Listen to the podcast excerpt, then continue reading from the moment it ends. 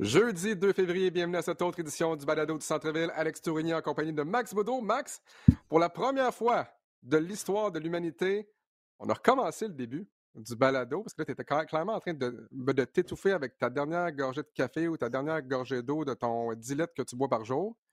Oui. Écoute, c'est rare, rare qu'il y ait des bloopers, c'est rare que ça arrive. Ouais. Euh, mais euh, la beauté de faire des podcasts, euh, il faut mentionner qu'on est en train de travailler sur une nouvelle introduction un peu plus court, mais lorsqu'il n'y en a pas, puis qu'on entre en mmh. autre tout de suite, c'est là habituellement que tu, tu, tousses deux, trois fois pour te préparer, ou quand tu es à la télé, tu as l'introduction, tu t'arranges un peu le, le, le sou, tu es sûr que tu es correct, mais quand tu commences vite comme ça, c'est là que ça arrive que tu as besoin de tousser, puis tu t'étouffes, puis ton co-animateur, il dit OK, on va la reprendre celle-là. Ouais, je pense, je pense qu'on va la reprendre. Max, on parle souvent de météo, bizarrement, dans, dans ce podcast-là. Le vortex polaire arrive bientôt, donc on va profiter pour faire ce podcast-là pendant qu'on a encore 10 doigts, avant que les doigts nous gèlent et tombent tout simplement. Euh, avant. Mais il est déjà arrivé, attends, fait, cocasse, il est déjà arrivé dans l'État de Texas.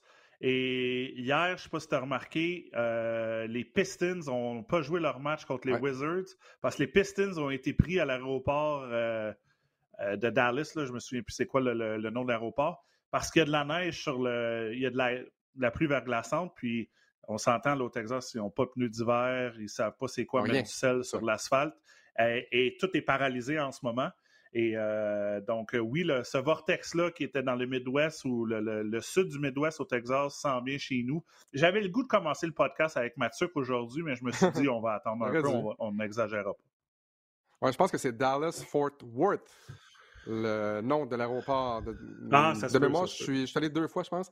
Euh, écoute, avant qu'on parle un peu de NBA, j'aimerais simplement glisser un mot parce que on parle assez rarement de basketball universitaire ici au Québec. On se donne la mission d'en parler également euh, davantage.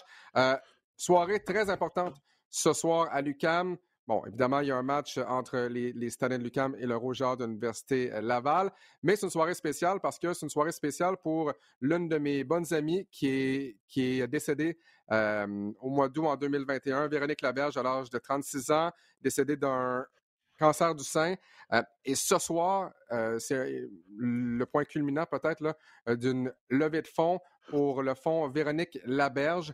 Euh, donc, on vous invite à vous rendre sur le site de la Fondation de l'UCAM. Les dons seront doublés par les citadins de l'UCAM, les dons qui seront effectués jusqu'à aujourd'hui. Et pourquoi c'est une grande soirée? Ben, parce que tous les profits, euh, tous les revenus du match de ce soir entre le Rouge de l'Université Laval et les citadins de l'UCAM seront remis au fonds euh, Véronique Laberge. Il faut savoir que, bon, Véronique, diplômée du Rouge de est diplômée de l'Université Laval, euh, mais elle a été euh, la responsable des communications à l'UCAM pendant 12 euh, ans.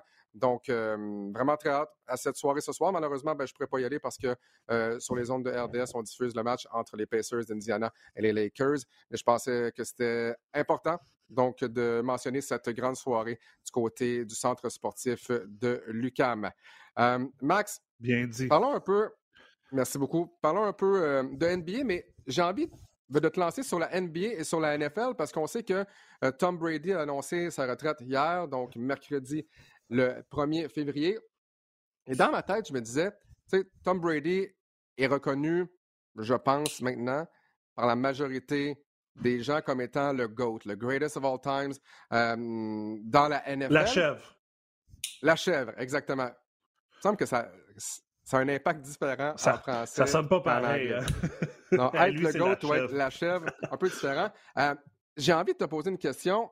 Pour toi, le GOAT du sport nord-américain, on peut parler, là, par exemple, au baseball, peut-être Babe Ruth, au hockey, on peut parler euh, de Wayne Gretzky, au football, Tom Brady, euh, et même au basket, est-ce que pour toi, c'est Jordan? Mais si tu avais un GOAT dans les sports nord-américains, pour toi, ça serait qui? Hey boy, euh, dure question. Euh, première question du podcast, Alex. C'est dur de ne pas inclure euh, Tom Brady dans cette discussion-là. C'est aussi dur de, comparer un sport versus un autre. Est-ce que c'est plus facile de gagner un championnat au hockey dans les années 50 quand il y avait six équipes puis euh, tout le monde, les Canadiens avaient le droit de repêcher tous les joueurs québécois avant tout le monde. Euh, est-ce que tu, prends juste le nombre de championnats? je, pourrais dire, selon moi, Michael Jordan est haut dans ma liste en, gagnant six championnats, en 6 en 6. Euh, et, pas plus, et aussi pour tout ce qu'il a fait, l'image, je veux dire, c'est le premier athlète milliardaire. Euh, la compagnie Jordan est, immense. Je pense que je pense, je pense que pour moi, le GOAT va rester Michael Jordan. sans dénigrer Tom Brady, Wayne Gretzky, euh, je suis pas un gros fan de baseball comme toi, fait que je sais pas c'est qui au baseball qui serait le GOAT, mais euh, je pense que Michael Jordan, pour, pour, tout l'ensemble de, de qu'est-ce qui est devenu et, comment il a popularisé un sport euh, niveau planétaire, et, écoute, même si s'il y avait des ben, il a déjà joué contre des extraterrestres dans Space Jam, mais je veux dire, s'il y a des martiens ou du monde de Vénus, je suis sûr qu'ils portent des Jordan puis qu'il adulte Michael Jordan.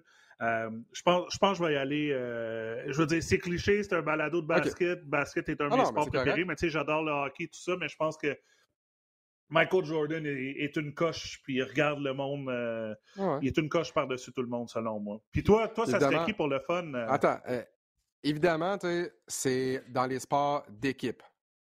On s'entend sur ça. Écoute, euh, ah, ben c'est sûr, parce que là, tu as Tiger Woods aussi, les sports individuels, tu as, des joueurs de tennis aussi, Novak qui est rendu avec euh, autant de titres que Raphaël Nadal. Euh, puis tu sais, un sport individuel, je pense que c'est. Ben, je suis pas un expert au golf, puis toi non plus, mais c'est encore plus difficile parce que tu es, tout seul contre toi-même, puis tu peux pas te dépendre. Tu sais, si tu un off night ou si tu une journée que tu es malade, tu te dis, ben, mes coéquipiers vont, vont prendre le mais, euh, oh, écoute, c'est difficile. Tiger Woods, c'est ça, tu viens de le mentionner. Euh, non, je vais rester avec Michael Jordan. OK. Tu sais, en plus, je trouve que si tu regardes la carrière de Jordan puis la carrière de Brady, il y a tellement de choses qui se ressemblent. Brady, sept championnats. Jordan est à six. Euh, Tom Brady a pris sa retraite deux fois. Jordan l'a prise trois fois. Brady, cinq fois nommé joueur par excellence du Super Bowl. Jordan, six fois nommé MVP de la série finale. Et pour moi, c'est là où les deux se départagent un peu. Je comprends qu'il y a de la pression et que tu ne peux pas te reprendre jamais au Super Bowl, mais Super Bowl, c'est un match. Je comprends que tu n'as pas le droit d'avoir une contre-performance au Super Bowl, sinon tu perds. Mais d'être le, le joueur par excellence de la série finale dans un 4 de 7 sur une plus longue période, pour moi, c'est jamais. Et jamais aller dans un match numéro 7 aussi. Hein? fait que c'est, il s'est jamais trouvé le dos contre le mur non plus, mais euh, je veux dire, là, on est rendu dans des discussions de barbier. Tu sais, je veux dire, les c'est deux sont... C'est, exactement ça, un podcast. Euh, oui, c'est, ben, c'est une discussion de balado, mais je veux dire, euh, pense, pense à Michael Jordan. Tu sais, je veux dire, Tom Brady, il n'y a pas un logo Tom Brady, puis tout le monde s'attend jusqu'aux petites heures du matin ou 20 heures en ligne, 40 heures en ligne pour s'acheter une paire de souliers. Tu sais, je veux dire, la, la, la marque Jordan est à cause de Michael Jordan. Puis je pense que c'est pour ça que c'est lui le GOAT de tous les temps. Oui, je pense, je pense que tu as raison. Puis je sais que le hockey, c'est pas considéré. C'est le quatrième sport majeur aux États-Unis. Mais regarde les records de Wayne Gretzky. La plupart qui seront probablement jamais battus. Alexander Ovechkin va, va peut-être battre le record pour le plus grand nombre de buts en une carrière. Mais si tu enlèves les buts de Wayne Gretzky est encore premier au chapitre des points dans l'histoire de la LNH. C'est quand même assez formidable. Mais hum, je, suis d'accord avec toi. Michael Jordan, pour moi, c'est le GOAT, c'est la plus grosse chèvre de tous les temps, comme on dit. Euh, hey Max, on a reçu un courriel euh, d'une firme qui s'appelle Obet, en fait ben, d'un site qui s'appelle Obet, il y a quoi, il y a une semaine, dix jours, puis, euh, ces gens-là ont fait une étude à savoir combien ça coûtait pour aller voir un match dans les 30 amphithéâtres de la NBA. Euh, et ce qui est quand même assez drôle, c'est que tu regardes ça, puis l'endroit où c'est le moins cher, c'est en Indiana, les Pacers. Le deuxième endroit le moins cher, Oklahoma City, le Thunder. Donc, ça coûte pas cher du tout aller voir Benedict ou Lugansdor. Euh, en ben, moyenne, là, on parle de 165 défini, défini pas cher. Là. Ça coûte quand même un 165 US.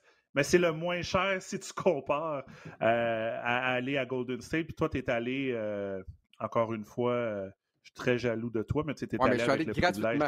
C'est ça la Gratuitement. mais si tu regardes, ça t'aurait coûté.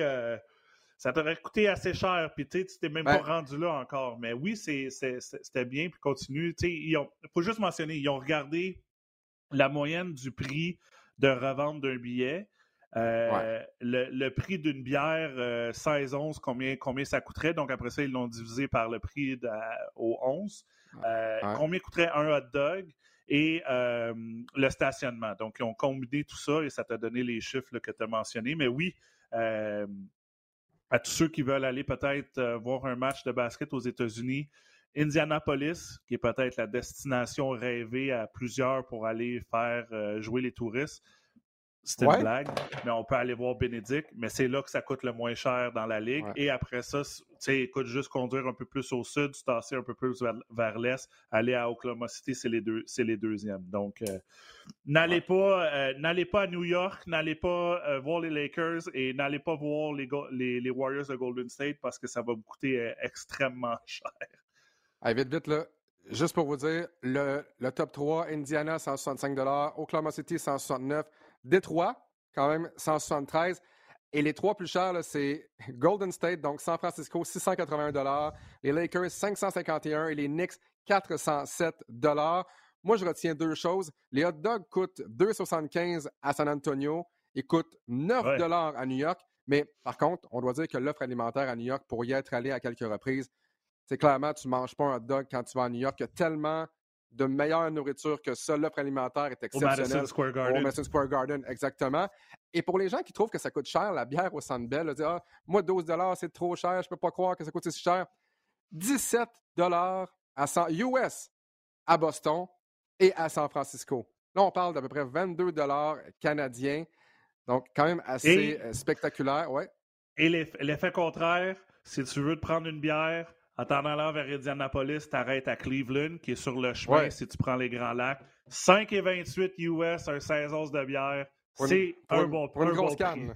Euh, une grosse canne. Exactement. Donc, une King Can. Euh, c'est ça. Donc, donc, pour ceux qui, planifient leur voyage en fonction euh, du coût du voyage, donc billets d'avion et tout et tout, les billets là-bas, la bière, le hot dog, peut-être qu'on pourrait vous envoyer ou publier du moins ce fameux tableau, mais c'est toujours très, très intéressant. Mais il y a toujours moyen de te faire une belle soirée sans que ça te coûte les yeux de la tête. Là, on parle vraiment de billets en revente. Euh, tu n'es pas obligé de prendre la bière, quoique j'imagine que, le, que la liqueur doit être aussi chère que la bière parfois. Mm-hmm. Moi, ce qui m'a surpris là-dedans aussi, c'est le prix du stationnement. Tu peux te stationner, mais souvent c'est d'or, on s'entend, pour 8-9 tu sais, au Centre Bell, je pense que c'est rendu à peu près 42 pour se stationner pour un, pour un match. Il ah serait au deuxième rang derrière les Warriors. Fait que, alors voilà, on, on, voulait simplement faire un petit clin d'œil de ce côté-là. On euh, partagera sur les médias sociaux, euh, Alex. Quand même drôle à, à regarder et à comparer. Exactement. La date butoir des, transactions max qui approche à grands pas, on peut vous confirmer qu'on fera une émission spéciale, en fait une, une, édition spéciale du balado du centre-ville jeudi euh, prochain. On sera donc en studio euh, à RDS pour ce faire. Et encore une fois, j'ai l'impression que tous les yeux seront rivés vers les Raptors de Toronto. Et là, on peut se dire, ben, c'est normal, c'est parce qu'on est au Canada, puis on suit ce qui se passe avec les Raptors, mais non. Je pense que l'ensemble du monde de la NBA regarde présentement ce qui se passe côté des Raptors. On n'arrive pas à un point de non-retour, mais on est conscient que ça ne fonctionne pas avec le noyau actuel. On est conscient qu'il y, a un joueur ou des joueurs qui ne seraient pas nécessairement heureux de leur situation, selon ce que CJ McCollum a dit maintenant il y a plusieurs semaines. Beaucoup de noms euh, qui circulent. Euh, évidemment, OG Anunobi euh, en est un. Fred Van Vliet en est un également, avant que, hum, que la formation de Nick Nurse s'en pour leur plus long périple de la saison dans l'Ouest, donc sept matchs. Il y a des membres des médias qui ont demandé à Fred Van Vliet est-ce que tu, est-ce que tu apportes essentiellement euh, un kit au cas où, tu te fasses échanger? Et Fred Van Vliet a dit non parce que si tu en apportes un, si tu en fais un, c'est comme si tu mettais dans l'univers que ça va arriver. Donc, évidemment, Fred Van Vliet, j'imagine, veut demeurer du côté des Raptors de Toronto. C'est toute la situation contractuelle présentement euh, qui pose un petit peu problème euh, pour les Raptors et Fred Van Vliet. Mais le nom qui revient toujours c'est OG Anunoby. On en a parlé lors du dernier balado. C'est la même chose euh, à une semaine de la date butoir des transactions. Max, c'est peut-être le joueur qui aurait le retour le plus intéressant. Et là, je ne suis pas en train de dire que c'est le même joueur, comprenez-moi bien. Mais ce que Precious Achua a montré depuis le début du voyage dans l'Ouest américain, un gars capable de faire des doublés, je ne dis pas que ça va être soir après soir, mais la progression de Precious Achua pourrait, écoute, là je vais au conditionnel, pourrait peut-être, possiblement, pour être certain que c'est au, conditionnel, faire en sorte qu'on peut échanger au Gianinobi si, je dis bien là, si le retour est excessivement intéressant. Parlez-moi pas de trois choix de première ronde entre 20 et 30. Je, ne veux rien savoir. Absolument rien savoir. Mais si on est capable de mettre la main sur quelque chose d'intéressant euh, et peut-être de se donner une chance avec une formation qui s'approche de la loterie, peut-être avoir une chance d'avoir le premier choix au total ou d'avoir un autre choix dans le top 15 avec plus, plus, plus, je serais prêt à considérer une transaction pour Wedge Anunobi. Ben, je ne veux pas péter ta ballonne, Alex, mais ça n'arrivera pas. puis je suis, prêt à mettre un petit 2 là-dessus, puis euh, on peut se faire, on peut commencer à faire nos rumeurs.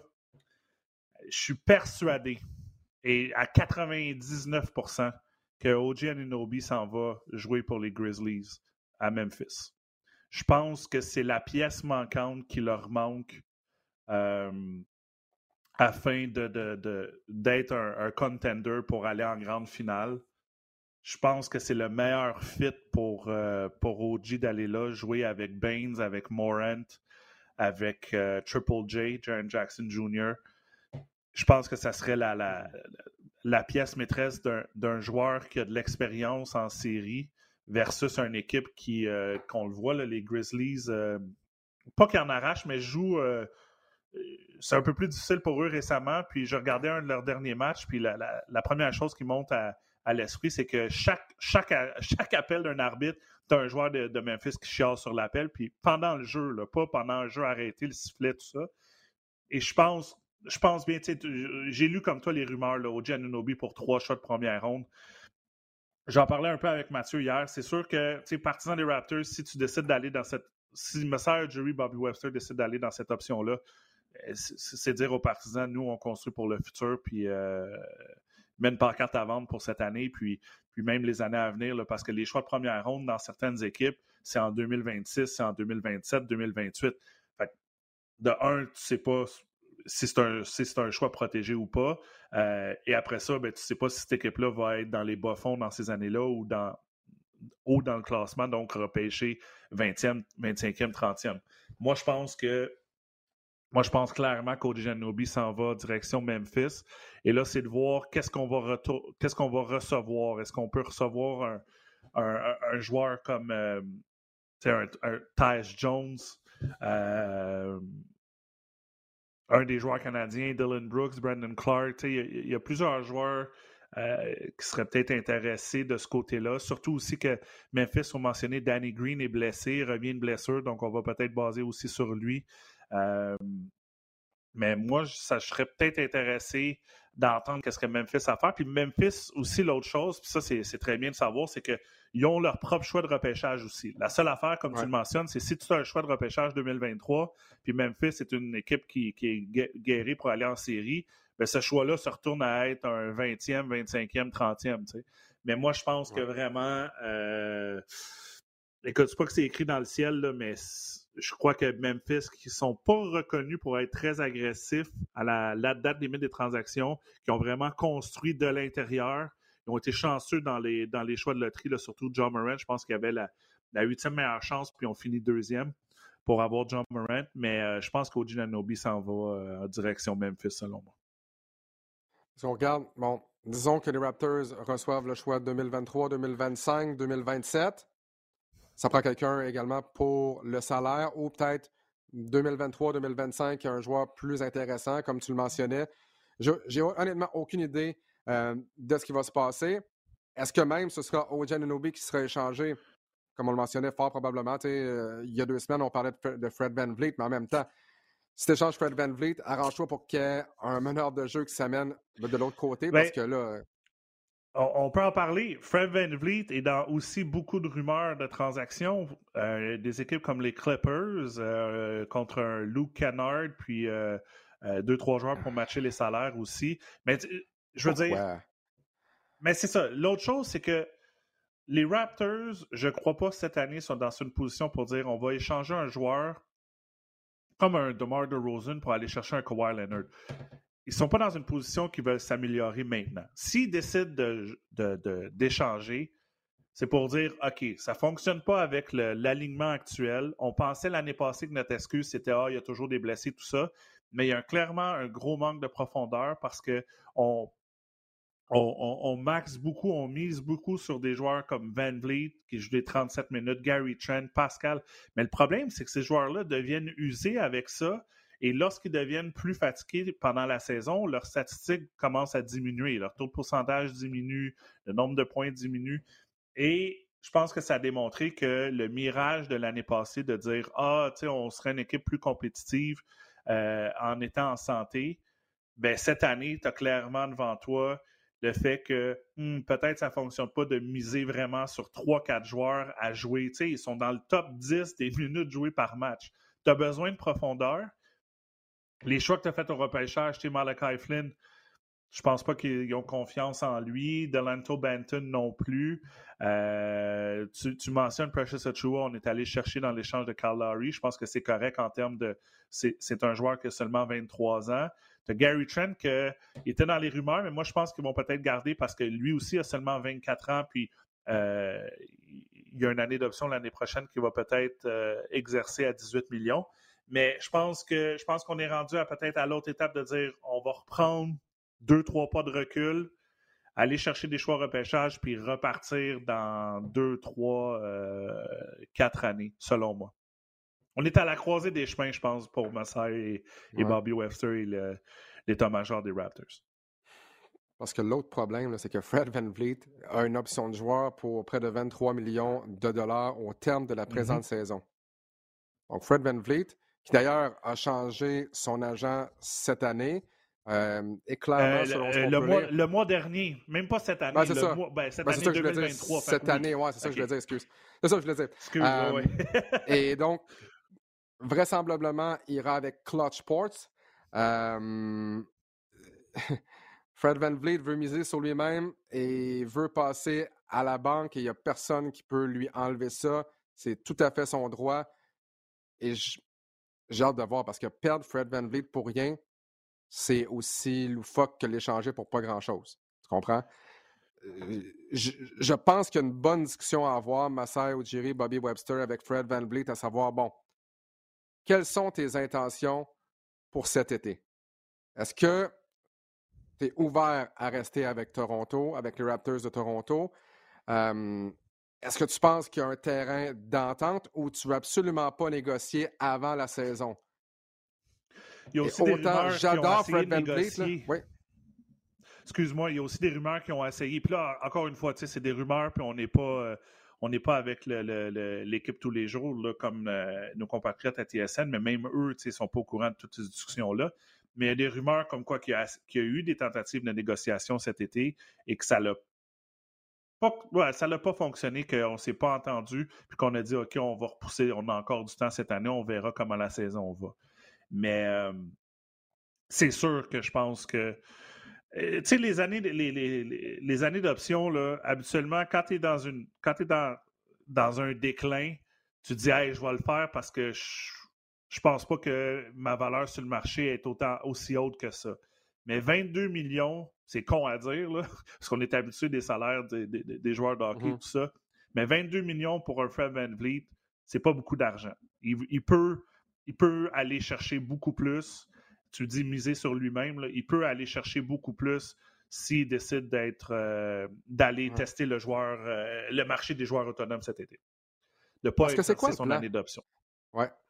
C'est quoi le plan pour les Raptors? Tu veux gagner quand? C'est toujours la même question que je pose toujours. tu veux gagner quand? Est-ce que c'est l'an prochain? Est-ce que Prochain podcast, on va le savoir, Alex. Je suis d'accord. Je suis d'accord, mais 100%. mon point, c'est qu'est-ce que tu veux faire? Est-ce que tu penses.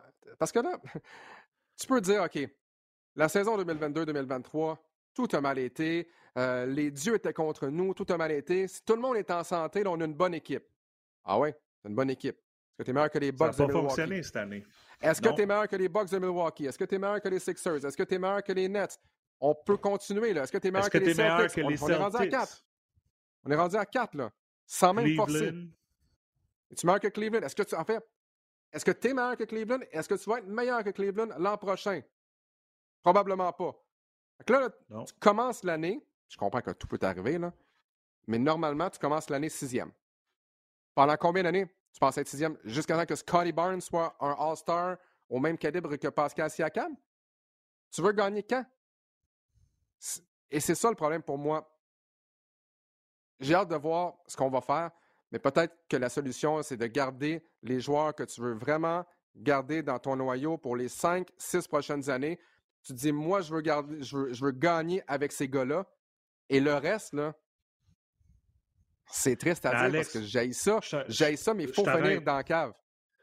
Encore. Tu parles des cinq, tu parles des 5-6 prochaines années. Là. Tu vas sur Basketball Reference puis tu regardes le payroll en ce moment. Là.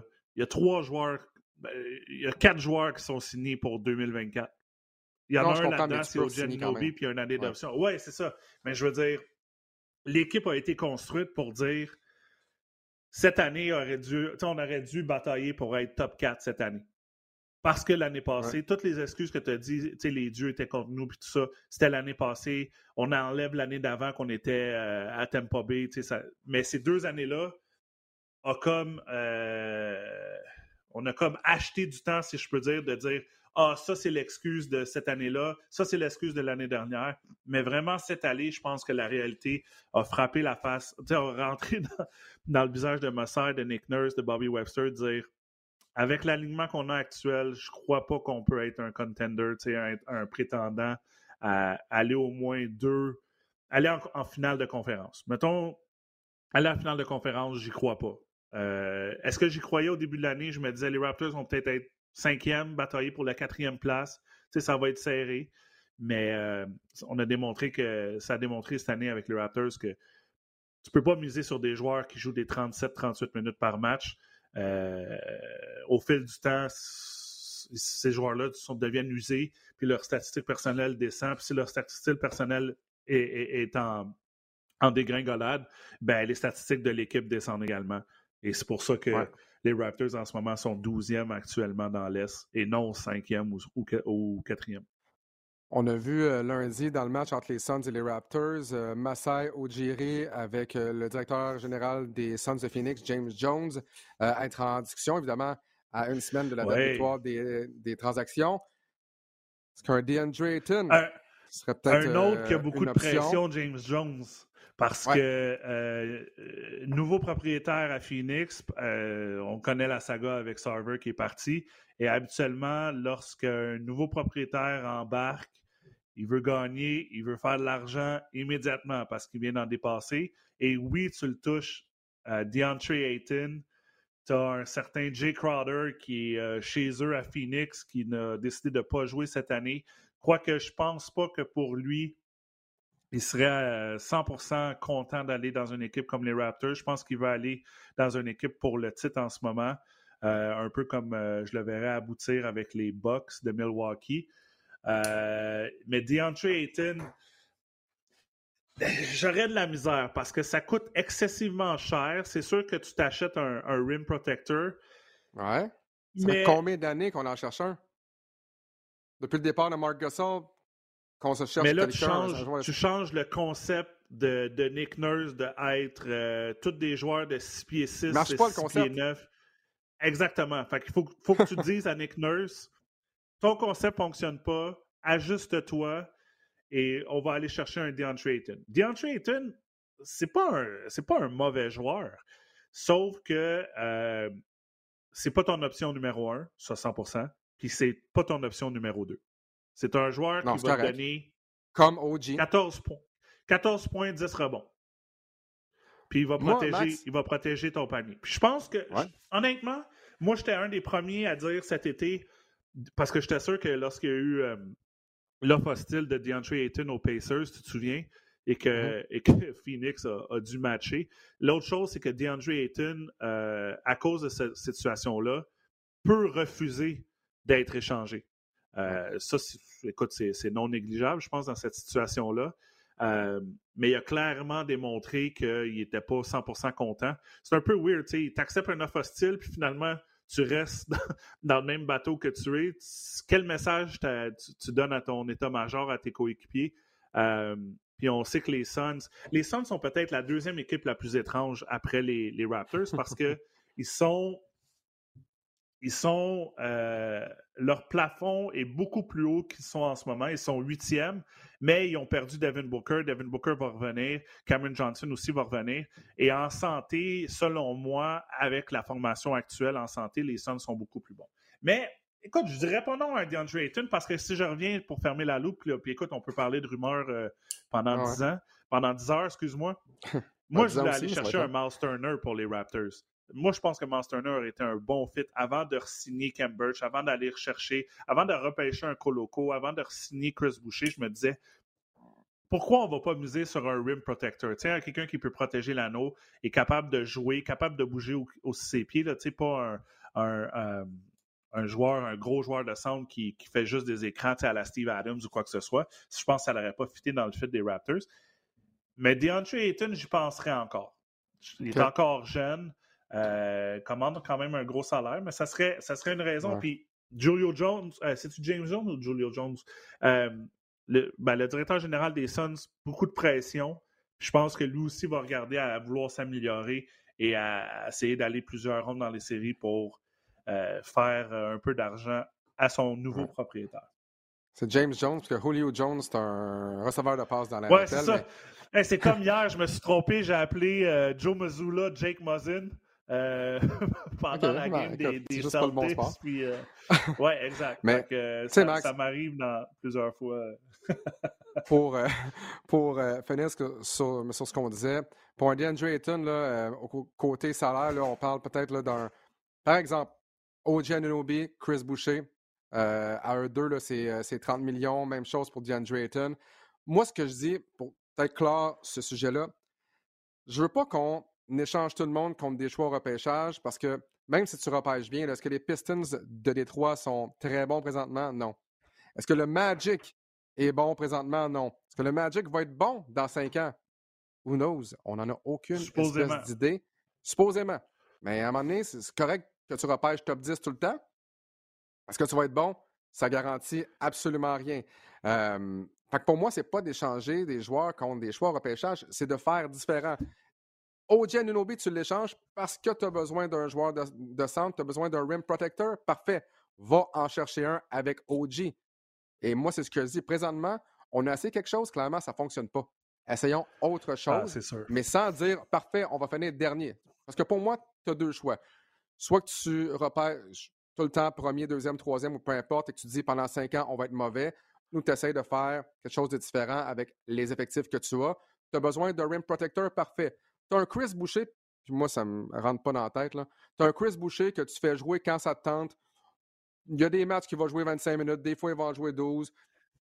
Si tu es pour utiliser Chris Boucher comme tu le fais présentement, tu n'as pas besoin de Chris Boucher. Échange-le à une équipe qui va l'utiliser comme il faut. Si ça veut dire l'échanger à une équipe de fond de classement, ou peu importe, simplement pour que Chris Boucher joue, pour moi, Chris Boucher mérite des minutes dans la NBA. Là, présentement, il est sixième homme ou septième homme. Ça dépend comment tu vois ça avec Precious, Achua. Chris Boucher mérite de jouer. Si tu t'en sers comme tu t'en sers présentement, comme quelqu'un capable de rentrer dans ta formation partante quand il y a un blessé, mais sinon, tu l'utilises pas tant que ça, tu n'as pas de besoin. Échange-le. C'est pour moi que je dis OG, Chris Boucher contre un DeAndre Ayton, mais comme tu le dis, Ayton ne voudra peut-être pas aller jouer à Toronto. Ça fait du sens pour moi. Euh, on vous rappelle, la semaine prochaine. On donc, peut en parler euh, longtemps des transactions. Oui, c'est ça. Édition spéciale du balado du centre-ville. On va enregistrer à partir de 15h. Pas certain que ça va être en direct à quelque part, mais à tout le moins, ça va être publié dans l'heure qui suit. Donc, euh, vers 16h, le balado du centre-ville. Un, Facebook Live, peut-être? non. On, on, me glisse à l'oreille que non, mais peut-être, là, on verra. On va voir ce qui va se passer. On va glisser maintenant, si tu le veux bien, match des étoiles. Bénédicte Mathurin, qui a été nommé dans, dans le match des étoiles montantes, Rising Stars. Canadien Andrew Nemard également, qui sera dans ce match-là. Paolo Banquero. Et Bénédicte a dit chaque fois que je vais rentrer sur le terrain, je vais être certain que les gens sachent qui je suis. Et j'ai bien hâte de voir Bénédicte dans ce match-là. C'est absolument euh, c'est bien mérité pour le joueur montréalais. Encore une fois, dans la course au titre de recrue de l'année avec Paolo Banquero. Et là, je pense que c'est vraiment une course à deux. Là. On peut oublier tout le monde. Présentement, même dans les, dans les preneurs au livre, dans les parieurs à Vegas, c'est Banquero numéro un et Bénédicte Mathurin numéro deux. Il reste encore deux mois à la saison, encore énormément de temps et c'est bien mérité pour Bénédicte. On a également vu les joueurs, euh, les formations partantes, euh, telles que votées par les partisans, par les joueurs de la NBA et euh, par les membres des médias aussi. Pour ceux qui n'étaient pas au courant, dans l'Ouest, ce sera Curry, Doncic, LeBron James, Jokic et Williamson. Et dans l'Est, ce sera Durant, Irving, Antetokounmpo, Mitchell et Tatum. Pour toi, est-ce qu'il y a des surprises là-dedans? Est-ce qu'il y a des joueurs qui méritent peut-être pas d'être dans la formation partante? Et c'est rien pour enlever à qui que ce soit, mais souvenez-vous de Andrew Wiggins, qui a été voté par, euh, très, très aidé par euh, un groupe K-pop, simplement, en Corée, qui voulait envoyer euh, Andrew Wiggins au match des étoiles. Pour toi, est-ce qu'il y a des surprises ou peut-être un joueur qui ne mérite pas d'être dans ces formations partantes-là? Ben, moi, je pense que la première chose, là, si je peux laver mon linge aujourd'hui là-dessus, Vas-y. Les positions. Les positions. Ah oui, je sais, je sais. On peut tous s'entendre, on, peut tous s'entendre en 2023 dire on va prendre les cinq meilleurs joueurs de l'Est contre les cinq meilleurs joueurs de l'Ouest, peu importe la position. Si c'est cinq gars de 7 pieds, si c'est cinq gars de 5 pieds 10, on s'en on balance. Parce que Joel Embiid doit être sur le, le, 5 partant. Euh, sauf que qui t'enlève? Puis de l'autre côté, tu sais, Zion Williamson. Euh, ah non, Zion, non, non, non, non. Non. Zion, je veux dire, tu sais, il est dominant quand il joue, mais il n'a pas joué un certain nombre de matchs. Mais est-ce que c'est à cause par position? Moi, la première chose, je ferais deux choses pour cette sélection-là. J'enlèverais les positions. Fait euh, deux, deux, gardes, deux forwards, un centre. Et, euh, ben là, on n'en a pas parlé, là, mais au lieu de 12 joueurs, je mettrais 15 joueurs. Comme ça, il y aurait pas toujours. Puis il y aurait toujours un snob, tout ça, mais je pense qu'à 15 joueurs, les joueurs n'ont pas besoin de jouer beaucoup de minutes. Il y aurait quand même tu aurais quand même certains bonus qui seraient attitrés à, aller représenter un match des étoiles, tout ça.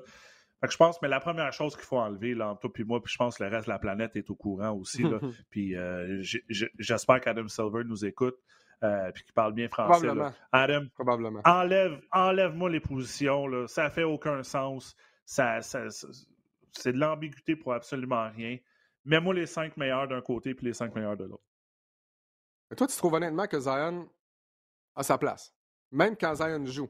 Tu trouves que Zion a sa place? Moi, je, ben, évidemment, il n'y a, comme pas grand-chose d'autre front court. Si, on regarde les, les votes.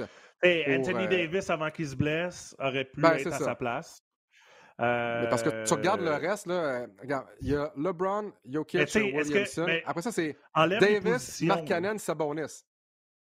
C'est ça. Enlève les positions, là. Chez Gilgris Alexander doit être sur 5 partants. Ben, c'est ça. John Morant n'est pas là. Imagine. John Morant. Ben, John Morant, ouais, c'est ça. Mais je veux dire, c'est les, les positions, tu sais.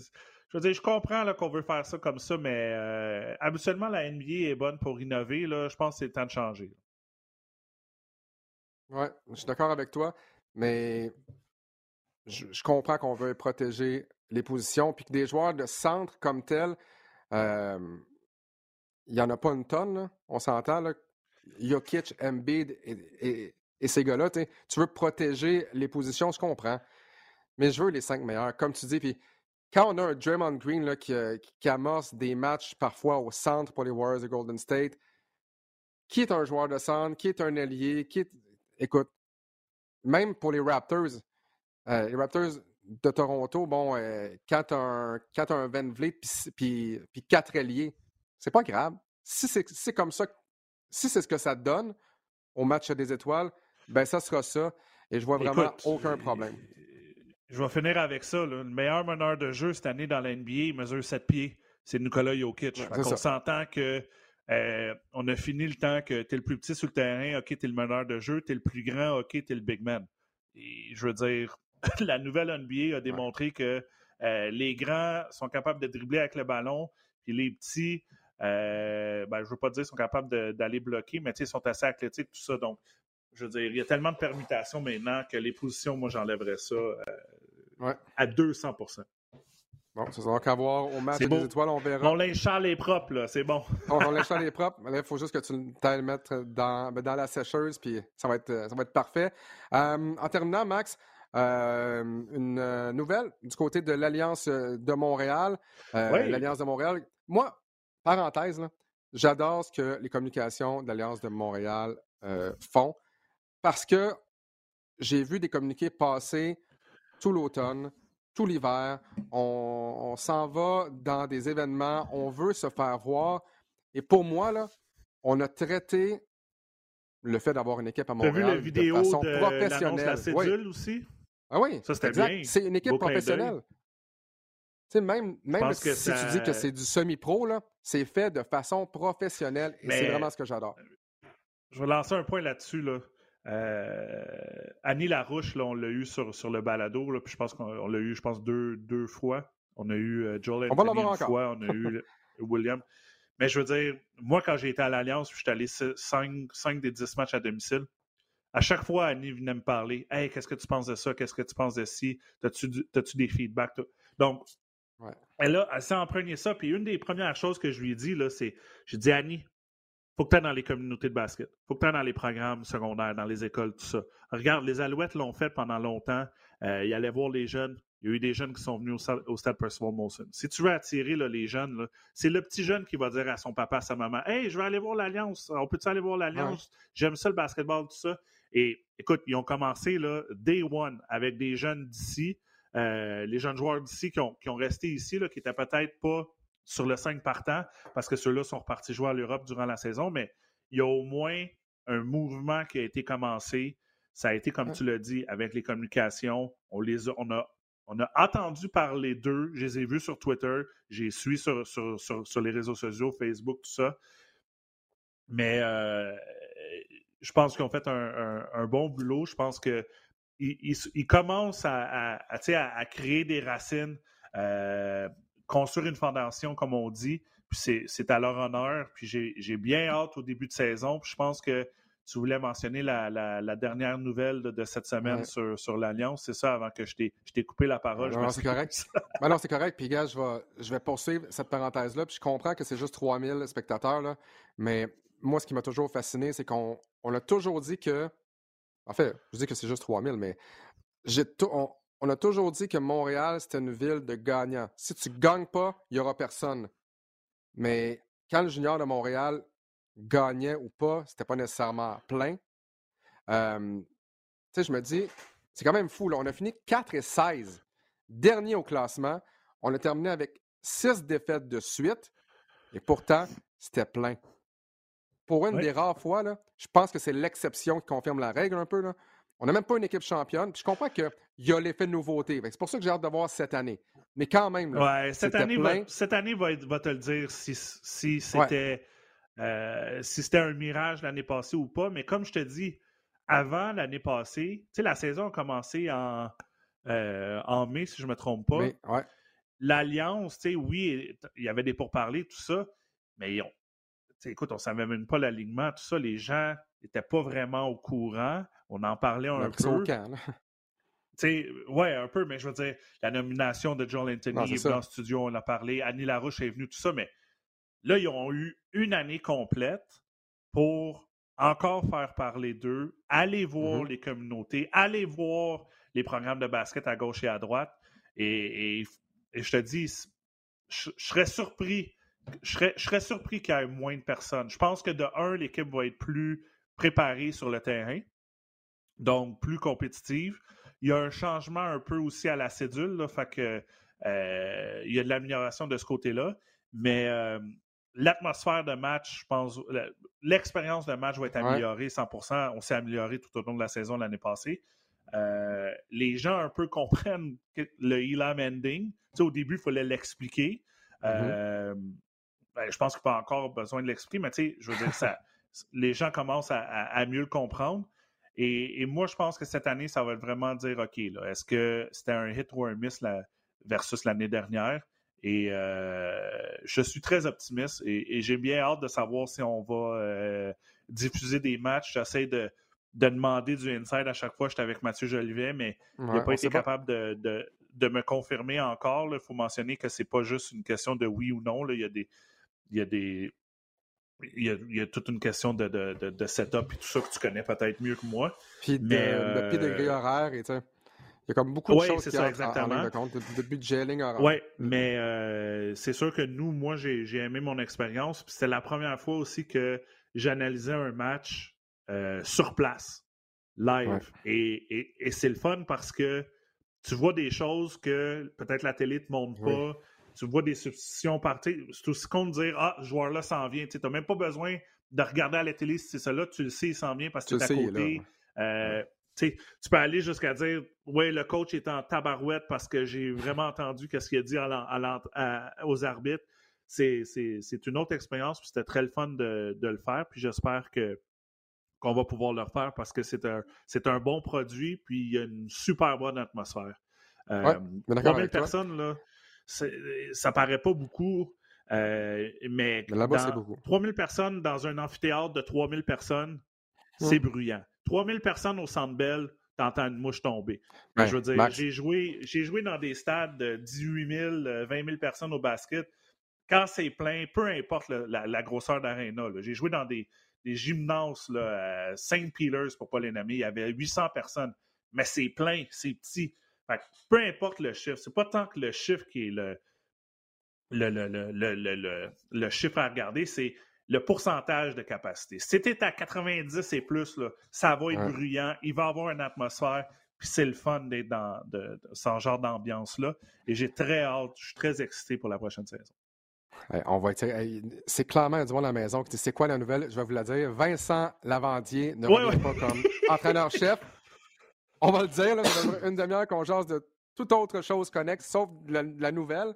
Vincent Lavandier revient pas à la barre de l'Alliance de Montréal. Je pense que c'est pas une surprise pour qui que ce soit. D'un côté comme de l'autre, je pense que l'expérience n'a pas nécessairement fonctionné comme on l'aurait souhaité. Euh, et on aurait. On, pensait que le prochain entraîneur était pour être nommé cette semaine. Euh, il y a des informations euh, dans le quotidien, la presse qui avait été avancée. Alex. Mais c'était supposé... Moi, on va le savoir très bientôt. Ouais, mais passez bientôt pour avoir le nouvel entraîneur de l'Alliance au balado du Centre-Ville, malheureusement.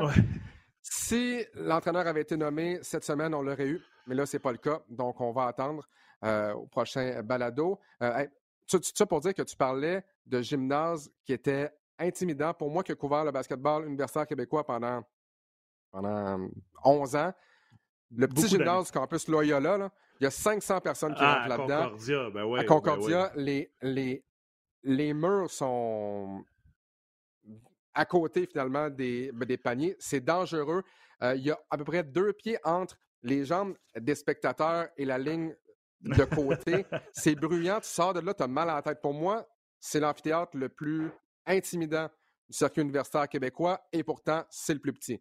Euh, et c'est rien pour enlever à l'UCAM au Rouge quand il y a 2000 personnes, mais les partisans sont tellement bruyants, c'est écho, tu sors de là avec un mal de tête assuré. mais pour revenir à ce qu'on disait, Vincent Lavandier quitte donc l'aventure de l'Alliance de Montréal. J'ai hâte de voir est-ce qu'on va y aller avec un, entraîneur européen, un, entraîneur nord-américain, un entraîneur québécois. Ça reste à voir. Quels seront les joueurs qui vont se greffer à la formation aussi en cette deuxième année? Ça aussi, j'ai bien hâte de voir. Est-ce que ce sera des, euh, anciennes gloires du Québec? J'ai aucune idée de qui va s'amener ici mais en espérant que tout se passe bien. Et euh, la Tundra également de Montréal qui va amorcer ses euh, activités bientôt. Donc, beaucoup de basketball ici même à Montréal. Et c'est vraiment pour le mieux. Euh, en terminant, peut-être juste vous rappeler, pour ceux qui nous écoutent en direct, entre guillemets, donc jeudi le, 2 février, il y a du basket sur nos zones ce soir. Euh, alors que Bénédicte Mathurin et les Pacers d'Indiana vont rendre visite aux Lakers de Los Angeles. Est-ce que LeBron James va jouer? Euh, il est questionable. ce matin. Donc, hâte de voir comment ça va aller pour le reste de la journée. C'est les Lakers qui jouent à Indiana, Alex. C'est les Lakers à Indiana, je pense. Oui, OK. Parce que le dernier match, ça s'est fini par un tir de trois points. Euh, ça s'est fini par un tir de trois points à LA de, de Andrew Nemhart qui avait réussi contre LeBron James dans son visage.